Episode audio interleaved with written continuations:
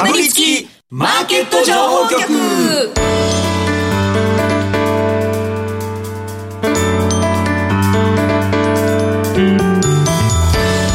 金曜夕方はラジオにかぶりつき皆さん1週間お疲れ様でした。進行役の八木ひとみです。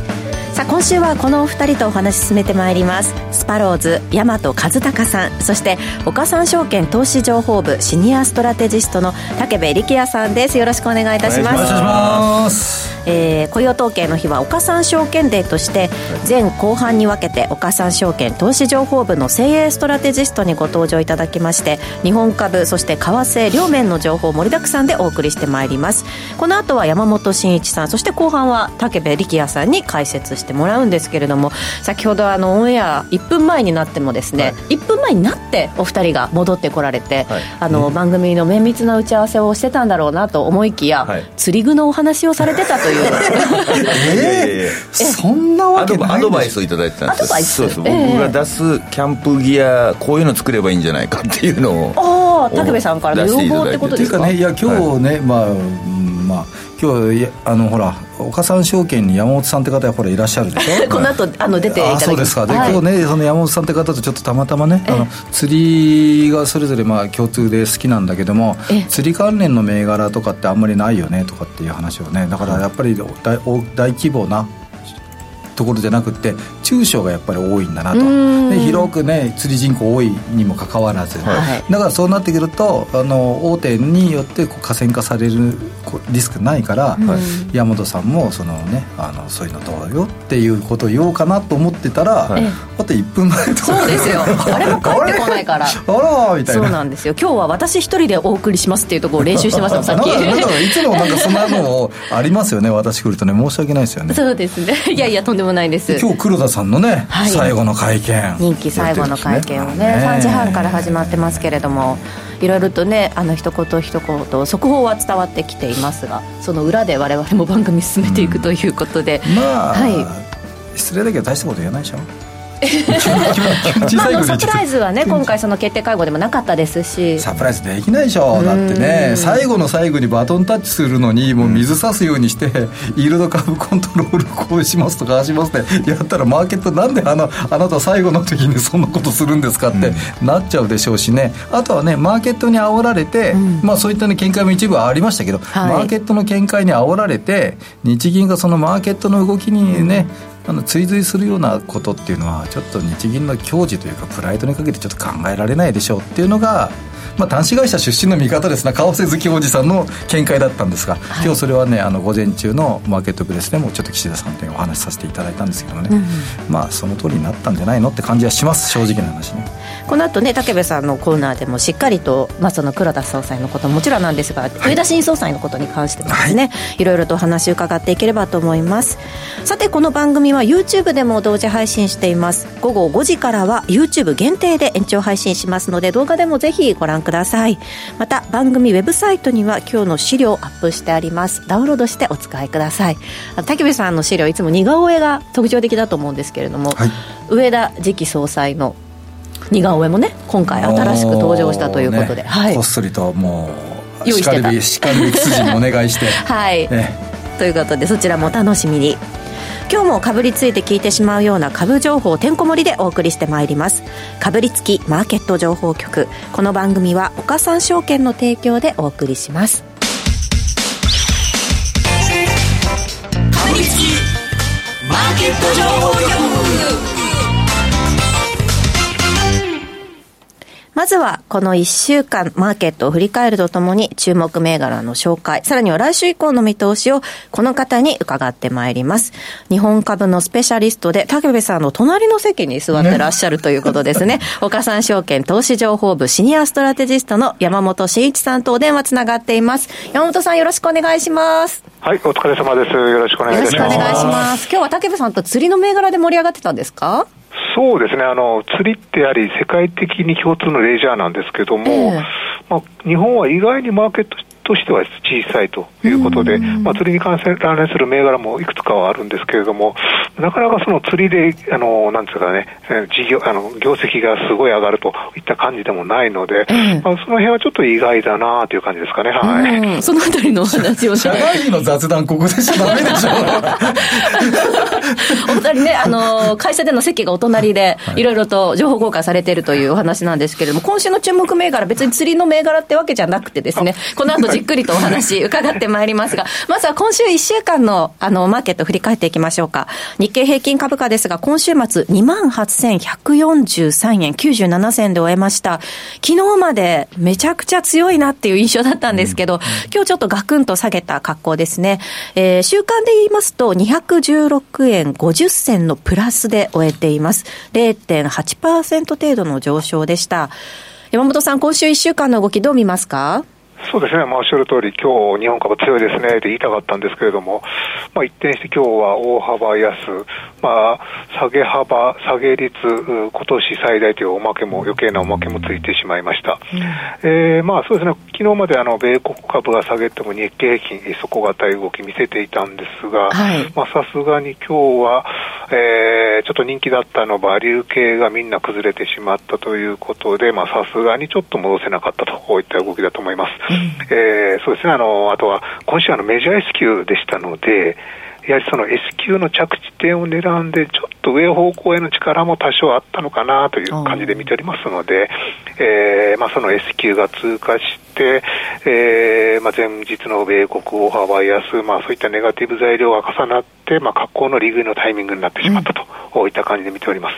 えー、ただあの、一応、週足ではプラスですし、まあ、そこまで悲観するような感じでもないと思います。えー、日経金2万8000、そうですね、今日は143円ということですけれども、去年の4月以降のレンジ、ボックスレンジの上限を、まあ、昨日達成した、達したということで、えー、まあ、基本的にはまあレンジ内の動きといった感じで見ております。やはりあの国内の需給、まあ、非常にいいですし、はい、あの個人投資家さん、まあ、ずっとあの年明け以降、えー、利食いを徹してましたけれども、やはり下がったところを買ってくると思いますので、まあ、そういった意味で下値も限定的ということですので、まあ、2万8000、そうですね、あの、配当落ちが250円程度ありますので、まあ、実質は2万8000割ってるんですけれども、まあ、一応、あの先物が、そして2万7900円前後ということなんで、まあ、その年度末までは、そういったあの逆材料で動く動いて、ちょっと、えー、分かりにくいんですけれども、うん、まあ、大体2万8000円近辺で、えー、固めると、まあ、そういった動きが続くのかなという感じで見てますね。はい、なるほど。えー、今週の、では、あの、東証プライム市場の騰落率ベスト30見てみますと、個別の銘柄で何かこう注目しているところはありますか？そうですね、今週はまずチタンですね、チタン。はい。えー、5727の東方チタニウムと。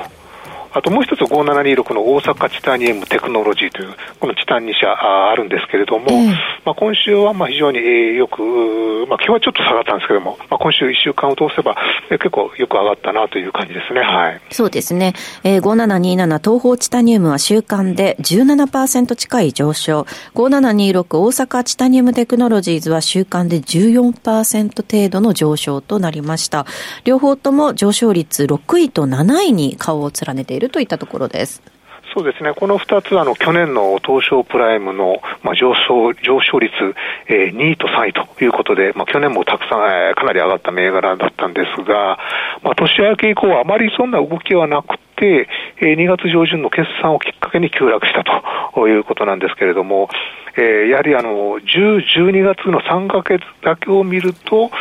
ちょっとあまり業績よくなよろしくなかったということで、えー、やはりあのコスト高、まあ、そういったものが業績が圧迫したといった状況なんですけれども、まあ、今週あの材料が出たのは東方チタニウム、まあ、こちらの方の材料が出たんですけれども、はい、えー、やはりあの価格交渉ということで、えーまあ、あのチタンというのは今、現在、フル操業状態なんですけれども、やはりそのコスト高、がちょっと重しになっておりまして、まあ、採算がちょっと合わなくなっていると、そのためにやはり値上げをしないといけないんですけれども、えー、昨年末時点で、あのー、海外向けの値上げがまだ決まってなかった、ちょっと難航していたということで、えー、それが今週、米国大手の天津材メーカーと進めていたのスポンジチタンの値上げ、まあ、これが、えー、20%引き上げで決着したと、まあ、報じられたことをきっかけに、えー、戻り補助ということになっております。まあ、国内向けも、まあ、3月末の今年の今月末ですね、までのあの値上げの、これも交渉通りそうだということですので、まあ、一気に採算が改善するということで買いを集めて、そして大阪チタニウムもまあずれ高といった動きになっておりますね。はい。はいえー、大阪チタニウムテクノロジーズは今週末3640円、そして5727の東方チタニウムは今週末2466円で終えています。えー、そしてもう一銘柄今週目立った動きをしているものとして、5位に顔を出しています6707の三軒電機上げていただきました。こちら20%近い週間での上昇となりましたね。そうですね、こちらはパワー半導体関連ということで、まあ、半導体、まあ、全般的にはあまり環境はよろしくないんですけれども、ね、まあ、パワー半導体に関しましては、やはり EV 向けですとか、まあ、車載向けが非常に好調ということで、はい、これはちょっと別物といった感じになっております。これでも去年の末からの動きがものすごい、特に今年に入ってからがすごい上昇ですね。そうですね、あの今年に入ってからの年初来上昇率でもかなり上位にいると思います、三権的というのは、えー、えー、かなり、そうですね、もう5割どころではない、えー、と思いますね、結構上がってると思います。チャートのね、立ち上がり方がすごいですよね。はいうんで今週あの、まあ、アナリストレーティングなどで結構動いたんですけれども、まあ、実は先月末ぐらいから結構また、えー、ぐいぐいと動き出していたということで、えー、そうですね、決算あの、良かったんですけど、情報修正ほどではなかった、情報修正はしていないんですけれども、はい、まあ、非常に決算も良かったということで、えー、パワー半導体関連、今週はそうですね、えー、7271の安永、もこのあたりもパワー半導体関連で動いたんですけれども、えー、そういったあのパワー半導体関連、えーまあちょっとその、好材料視されたということで、えー、そうですね、やはりあの自動車生産戻れば、まあ、このパワー半導体関連も非常に、えー、さらに営業績拡大しますし、うん、えー、まあ、非常にあの成長期待がもうあるということで、えー、非常にいい動きしてますね。はい、はいえー、ここまで今週のマーケットを振り返っていただきました。では来週以降の見通しに関しても見ていきたいと思うんですが、えー、来週は FOMC の一つ前の週ということになるんですね。注目点どこになりますか？そうですね、まあ、まず今夜の雇用統計、まあ、事前にかなり警戒感高まっているということで、まあ、あの前回のような衝撃的な強さでない限りは、そこまで、まあ、ちょっと事前にかなり、えー、織り込み、警戒感、織り込み済んだのかなという感じは見てるんですけれども、まあ、来週、あの CPI、えー、またありますので、はい、こちらも雇用統計並みにビッグイベントということになってますので、まあ、こちらね、睨みながらという感じなんですが、まあ、今日ちょっとあの意外な弱さ、日経平均ちょっと弱かったんですけれども、うん、まあちょっと仕切り直しということで、まあ、来週以降は、まあ、再びバリュー系中心にまたおしめ買いといった動きで、うん、えー、底堅い動きを想定しております。やっぱりその PBR、今回、その配当利回りとかもあるんですけれども、はい、やはりその東証の低 PBR 改善要請というのが、まあ、前回2月に出た時もそんな感じで動いていたんですけれども、やはり結構これ大きいんじゃないかと思いますよね、そういった動きがね。ねはい、うん、まあ、あのもうすぐあの市場区分見直して1年経つんですけれども、はい、やはりあのーまあ、東証プライムの記事を満たしていない200数十社あるんですが、まあ、それに対する要請だと思うんですけれども、うん、全体にやっぱりその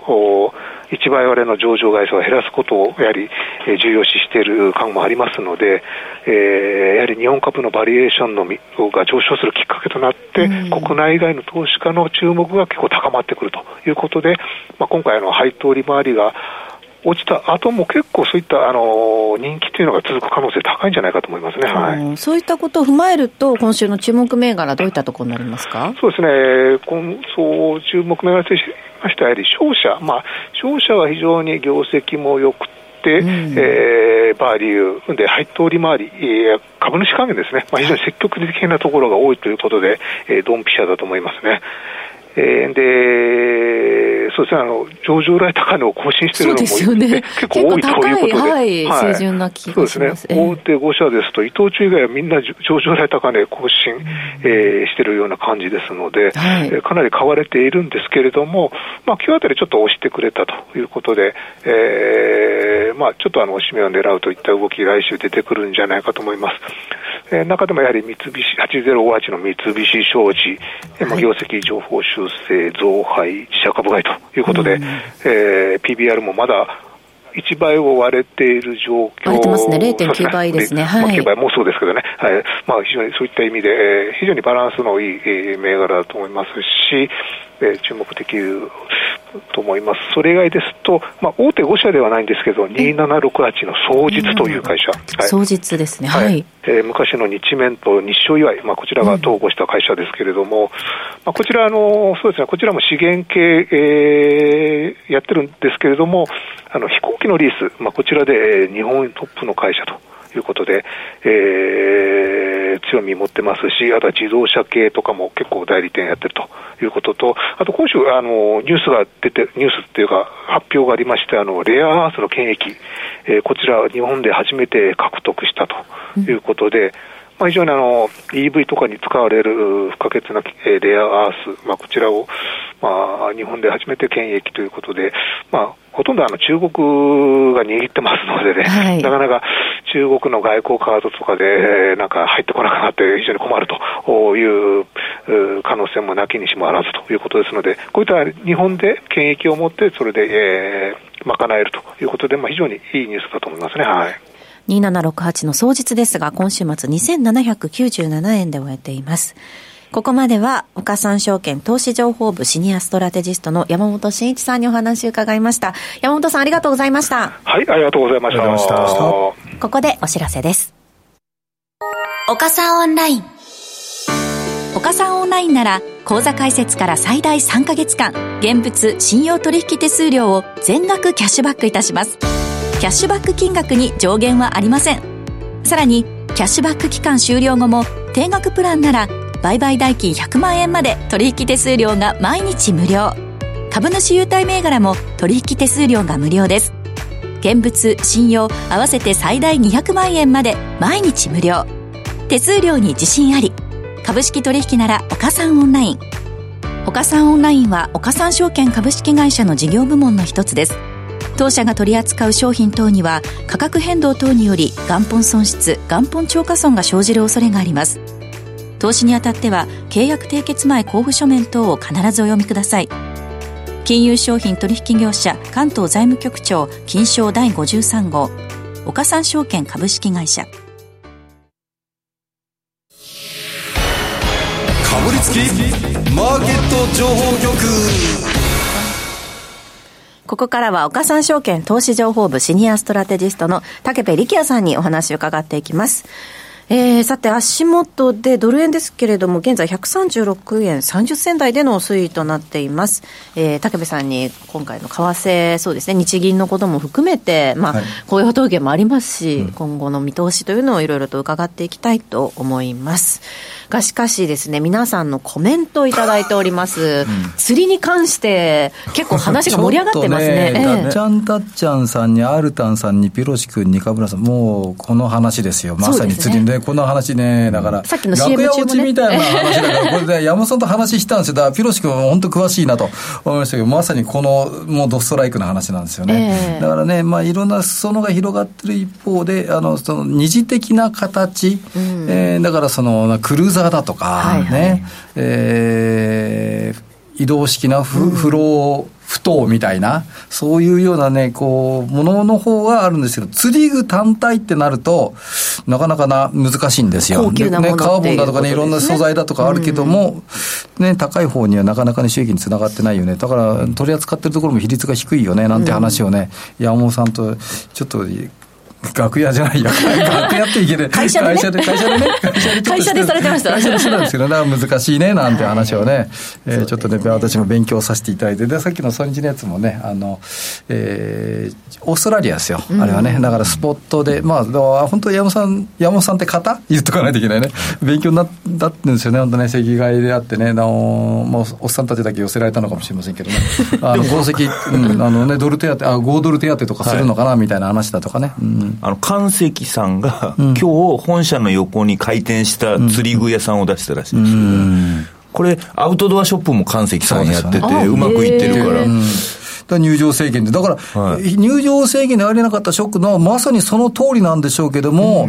ここはだから気持ちとあれはちょっとれ、なんで株の話してるのかわからないけど、ね 冷静に見なくちゃいけないのは、の話それじゃあ収益につながってるのかって話なんですよね。単価安いんでしょう。だからその業績の中で、どれぐらいその業績に占める割合があるのかどうかっていうのをじっくりと見ないとそいうけない、ですね、10円のものを100円で、あ100人売るのがいいのか、100円のものを10人ないしは1000人に向けてって、もう原理原則みたいな話ですけどね、どっちが収益性いいのかっていう気持ちとはね、あれはちょっとね、マーケット皆さん、その辺は分かってらっしゃると思うんで、でも武部さん、あれなんですね、せっかちなのにおつ釣りはできるんですね。おいおい、じゃあそのあたりまた延長戦の方でいきましょうか。せっかちよ？ですよね君時間だせっかちな人って釣りできないイメージなんですけどしてるように見えますけど、ええしてますけどね。ええはい。あのドル円が心配になってきたそうですね。行きましょう行きましょう。岩本さんが心配してる。はいはい。ということで、今日何から見ていきますか？えーと、何でもいいんですけども、じゃあ先ほどのね、あの、日銀の黒田さんの話ありましたので、まあ、ちょこっとだけ、まず日銀のところで、ちょっとね、あの、覚えておいていただければというふうにして思うのは、黒田日銀総裁から今度上田さんに変わりましたと。上田さんに変わってもですね、けあの、すぐに金融政策が変えられるわけがないし、ご本人様も YCC は副作用を生じさせるものではありますけども、継続させますってもう言っちゃってるわけですよ。とやめられ、できるわけないので、だから今日の日銀の金融政策会合も何もないでしょうねっていうことを、まあ言い切ってしまった。まあ大体外れるんですけどもね。でもとりあえず言い切ってしまった。まあ多分おそらく忘れた頃に出てくるんでしょう。3月とか6月とかね、ねベクトルがというところなんですけどもね。そうなってくると、円に関する動きっていうのはちょっと一巡してきたのかなと。日銀の金融政策に対する不透明化に対しては一巡してきて、またまた円安ねっていうようなイメージになってきたんでしょうけども、ドル円相場っていうぐらいですからね、ドルはじゃあ今日はどうなのよと。で、ちなみに、えーっと、今朝、この日銀の金融政策会合の黒田さん最後ですよねって話で、朝ですね、実はあの、まああの、テレビ局さん、あ、今テレビ局って言ってしまった。ごめんなさい。あの、媒体だから。もう戻れないですよね戻れない。はいえー電話かかってきて、円高になってますけども、やっぱり日銀の政策会合の最後だからですか？なんて話であったんですよ。で、私は非常にドライに、いや、そうじゃないんだよと。昨日の夜中の12時に、あの、えー米国の新規失業権申請件数が発表されましたと。で、今夜雇用統計というのがあるんですけどもって話をしていて、で、新規失業権申請件数、要は失業の申請件数が増えてたんですよと。増えたからこそ、えっていうような形でドル売りないしは米債を買って、金利が下がって、えドルが下がったんですよと。ちょっとややこしいですけどね。米債を買って、金利が下がって、なおかつ、米国雇用統計がちょっと弱いんじゃないかというような形で下がってきてるんですよと。日銀だとか円絡みじゃないんですよって言って、ちょっとがっかりさせてしまったんですが、はい。さあ、で、今夜の雇用統計というような話になってくると、ええ。先ほどの円じゃないけども、ドルですよって話で言うならば、やっぱり一番重きを置くのは先日のパウエル FRB 議長の、えびっくり仰天の証言ですよね。もちろん走行もあって、まあ、あまり変わらないんでしょうけども、じゃあ、その、お今回の新規失業権申請件数もそうでしょうし、雇用もないしはえ消費物価指数もにも、まあ、心心配だからっていう言い方はちょっとね、あの、あまりにもこう、子供じみた言い方になるのかもしれませんけども、要は、あの、想定以上なんだと。で、インフラ圧力想定以上だから大幅利上げだとか、政策金利の最終到達水準というのがまだまだここから先になりはず、なりますよって話なんですけども、私はね、ここまで言ったというのは、はい。まあ、お立場からすると知ってたんでしょう。知ってるっていうのは、この先、強い数字が出てくるっていうそう、こと、ということですか？12 2月の、C、CPI のデータも、この辺ぐらいまで高いだろうと。で、今夜の雇用統計も新規失業権申請件数あありましたけども、これ2月の26日から3月の4日のデータなんですよ。はいそうなると2月のデータじゃないんですよね。そうなってくると、えー雇用統計も強いから、このうちにやっぱり踏み込んでおこうというふうにして、えー証言なされたんじゃないかな、というような邪推、邪殺。で、一方で意地悪な言い方をすると、で、某ね、総裁は、えーどんなイールドカーブって言ったらどこの銀行の地方銀行だかわかりますけども、このやり方が間違ってませんかって、間違ってませんなんていうこと言いますけども、FRB の議長は、あインフレの見通しを一過性だというふうにして当初見ていたけども、それは誤りでしたって、素直に間違いを認めてらっしゃるんですよね。これはどこいろんな弁談に出てますんで、あの発言の証言録だとか出てますけども、えーそうなってくると、今まで完全にリセットされてますよ。はいそうすると利上げ成功が強い。で、この今 YouTube でご覧になっていただければと思うのは、えー一過性とみなしてない、余りだったというふうにして言ってるんだったらば、やっぱり利上げのテンポ感っていうのはまだまだ進んでいくでしょうねと。CPI の鈍化が本当に明確になるまでは、えーマジマーケットに間違ってメッセージ出せないからということで、手綱緩めなかったんだろうねというところ。その後、あとは今夜の雇用統計。そうですね。かなり強いかもしれませんねって話なんですが、はいえー一点だけテクニカル的な観点で覚えておいていただければと思いますのは、200日移動平均線なるものがございますので、ここがね、137円の40銭水準なんですよ。ここをなかなか超えられないので、今日そこまでアプローチできるのかどうか。っていうのがちょっとポイントなのかなと。で、137 7円の40銭水準。で、実はこれ、今焼き直しでございまして、で午前中のおマーケットプレスに出演させていただいたときに、ちょっと岸田さんとお話しさせていただいたんですけども、ラジオ日経さんだから許されますよねっていう話で、えっ、と、水曜日の日経新聞さんの朝刊の19面で、ポジションというコーナーがありますね。ですからね、はい円相場はなんとか頼みはチャートとかっていうね、た頼りはたチャートで、そこのちょうど真ん中あたりなんですけども、200日線、ここがまあ非常にアルゴトレードも意識してシンボリックな水準なんで、超えれば上がっていくかもしれないけども、超えなければそれをバックにして売っていくでしょうっていうような話をさせていただきました。さあ、そうなると、じゃあ今日どういう作戦立てたらいいのかって話になるとは思うんですけども、まずは135円。維持できるのかどうかっていうのが、もう大枠の下ですよね。これ、週足の雲の、週足ですよね。一目均衡表の雲の上。はいで、上値においては、えー先ほどの137円の40銭水準。ここが大枠なんですけども、今日じゃあ実際にトレードするってなると、今136円ぐらいのところまで上がってきてますよね。えー今いくらぐらいですか136円40銭台ですね40銭台ですよね。はい。だからこ、今日ね、このあと1円136円の、分ぐらい。うん、1円ぐらい動いてるんですけども、136円のこのお40銭、50銭を超えてて、137円まで、どの程度まで上がるのか、で、上がったところで売りたいなっていうイメージなんですが、ちょっとそれがね、なんかここ最近ちょっとあんまり当たってないような気がするので、ね、控えとかなくちゃいけないなと思ってるんですが、はい。えーサプライズにも、まあ、非常にボラティティが高いのでね、そこだけご注意ってところだと思います。うんはい。はいえーということで、武部さんの資料はですね、ホームページの方にアップしてありますので、ぜひ確認してみてください。えっ、と、私が釣りの話なんてしたもんですから、大和さんの、えっ、と、為替素人の今更、あ、違った、為替素人大和の今更聞けないのコーナーがですね、はいなんと延長戦に入ることになってしまいました。えーそうなの？えーちょっと我々が喋りすぎました。そうか。いや、でもこれね、皆さん、チャットで書かれる方が悪いんですよな。あそうですリスナーの皆様そうですよ、反応してくださってありがとうございます、本当に。思わず手を合わせてごめんなさいなんですけど、いや、B コミさんも入ってくれてますかあのね、私が株の話するなんてのはないんですから。えー株の話だったんですね。なんか釣りの話をしてたような気が話、あ、ごめんなさい、大枠なんですけどね。はいい。ということで、延長配信の方でですね、大和さんのコーナーもじっくりとえー展開していきたいと思います。えー、あっという間にラジオタイム、はいエンディングとなってしまいました。いもう本当にこうやってね、あの、ご支援していただいてるリスナーの皆様のおかげで番組作られてるんだなって、改めてお邪魔した上で感じましたけどでもね。B コミさんのコメントで終わりそうなんですけど、やっぱねコメントに釣られたっていうことで。うまいね。うまいこと言うな私もね、ほら、ここね、ね月に一回ぐらいですけどもね、来ないとね、ほら、懲罰だとかね、除名されちゃうかもしれないからね。いやいやいや、あの、すいません、提供クレジット読んでもいいですか？あそれそれ違うとこでしたね。そうですねター系でした。ごめんなさい、私は。はい、ということで、えー、かぶりつきマーケット情報局。この番組は岡三証券の提供でお送りしました。実際に投資をされる際の判断はご自身でしてくださいますようお願いいたします。さて来週はですね、大和銘柄のコーナーをお送りする予定です。早いですね1か月が。なんか早いですね。早いですよね。あ2月だったから。あそっか、はい。そうですね。確かに。どうぞ皆さんお楽しみに。ということでここまでのお相手は大和和孝さんそして武部力也さんでした。ありがとうございました。ありがとうございました。かぶりつきマーケット情報局ラジオをお聞きの方とはここでお別れです